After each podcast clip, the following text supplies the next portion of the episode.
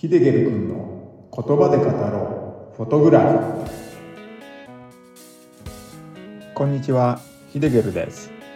この番組では旅先や身近で撮った写真を言葉で語ってしまおうというポッドキャスト番組になります。撮影地で感じたことや撮影地の情報失敗談なども語っていければなぁと思っています。10分ほどの短い時間になりますが楽しんでいただけると光栄です。はいこんにちは。ヒデゲルです。第2回目はですね前回の続きでルトルフォスの駐車場から滝に向かっていくところからねお話ししていこうかと思います。番組の後半ではね実際に僕が撮った写真のお話もさせていただきますので最後までお付き合いください。ではね始めていきますね。グトルフォスの駐車場に車を止めて車を降りたんですけれどもまだね滝は見えなかったですね。ですがねすぐにね滝の音がね聞こえてきました。結構ね、大きな音で聞こえてくるんですけれども、この滝の音がね、もう格別でね、めちゃくちゃテンション上がりましたね。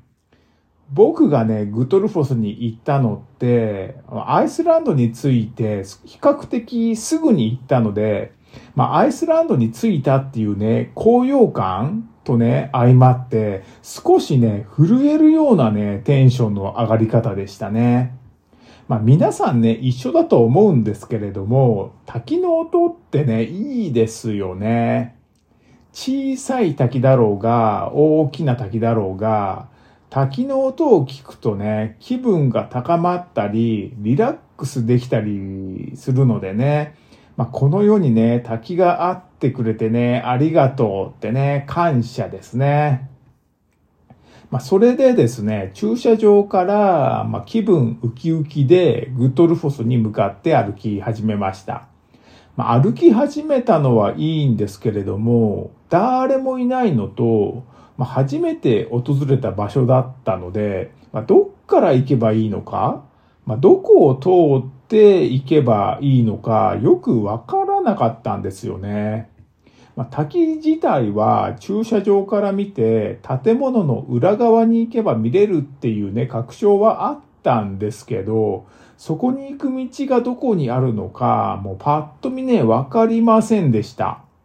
それで、とりあえずですね、建物の右側に近い場所に車を止めたので、まあ一番近い建物の右側の方にね、歩って行ったんですけど、やっぱりね、歩道って歩道が見当たらないんですよ。まあ、そこで目に入ったのが、背丈の低い原っぱっていうんですかね。まあ、雑草だと思うんですけど、まあ、それが広がっていて、まあ、そこにですね、人が歩くと草が抜けて道みたいになるじゃないですか。まあ、原っぱの中にそこだけ草が生えてなくて、地面が見えてるっていう道ですね。まあ、獣道まではいかないんですけど、まあ、土が見えてる道ですね。まあ、それがあったんで、まあ、少し迷ったんですけれども、その道をね、進んでいきました。もうね、早くグトルフォス見たかったんでね、迷ってる場合でもなかったんで、まあ、そのまま進みました。あそれとですね、まあ、特にね、立ち入り禁止の場所でもなかったので、そのまま進みました。建物をね、左に見て、ぐるっと回るように進んでいったんですけど、建物を過ぎてすぐに、砂利道の整備された歩道に突き当たりましたね。あ、やっぱあるんじゃんってね、すごく綺麗な場所だったんで、まあ絶対あるんだろうなとは思ってたんですけど、やっぱりね、ありましたね。初めてね、訪れる場所だとね、やっぱりね、わからないですよね。まあ、歩道のね、左の方を見るとね、まあ、ちゃんと駐車場につながっているようにね、見えましたね。まあ、多分ですけど、僕の車を止めた位置が悪かったようで、もしね、建物の左側に近い場所にね、車を止めてればね、簡単に見つかったんじゃないかなってね、今になってね、思いますね。気を取り直して整備された歩道を進んでいったんですけど、すぐに道が二手に分かれていて、まあ、下側に行く道と上側に行く道があったんですね。まあ、両方ともね、行くことにはなるんだろうなとは思ってたんですけれども、まあ、先にどっちに行こうかなってね、考えました。まあ、下に行く道は木製の階段を降りる形になっていて、まあ、滝のね、近くに行くんだろうなってことがね、容易に想像できたんで、まずはね、上の道を進むことにしました。まあ、後で分かったんですけれども、上の方、まあ、上段って呼びますね、これからは。上段の方を先に行って、下段に行った方が体力的にはね、楽ですね。先にね、下段の方に行っちゃうと、その後はね、ずっと上りになっちゃうんで、結構ね、疲れると思います。まあ、それでですね、上段の歩道を少し登る感じで歩いていくと、だんだんとね、滝が近づいてきて見えてきますね。滝のね、全貌をね、上から見る感じになります。まあ、すごかったですね。もう迫力も大きさも音も水しぶきももうすべてがね、スケールでかすぎて圧倒されましたね。もうね、感無量でした、本当足元はですね、まあ砂利とか土なんですけど、まあ程よく整備がされているんで、雨でも降らない限りスニーカーでも大丈夫ですね。まあ、早くね、写真撮りたくて、比較的全体が見渡せる場所、そういう場所を探して三脚を据えました。上段はですね、全体的にどこからでもグトルフォスの写真を撮ることができますね。まあ、自分の好きなところで自分の好きなような写真をね、まあ、複数枚撮るっていうね、ことができると思います。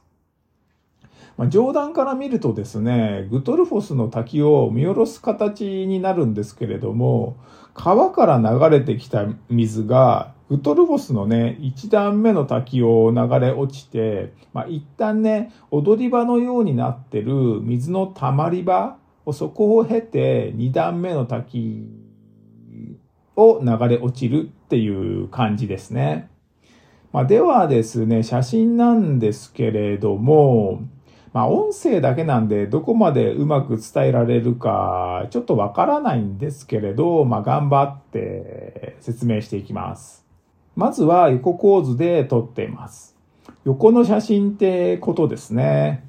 なぜかっていうとですね、できるだけ滝全体を入れたかったんで、横構図をね、選びました。まあ、縦構図でね、撮ろうとするとですね、まあ、滝が見切れてしまうか、まあ、滝全体を映そうとすると、広角域の撮影になるので、まあ、空がね、占める割合も多くなっちゃうんですよね。なのでね、横構図を選択しましたね。まあ、この時のね、空の状態がね、あまり良くなくて、まあ、雲が多くてね、もうどんよりしてたんですよね。だからね、あまりね、空を映したくないなってね、その理由もね、要因になってます。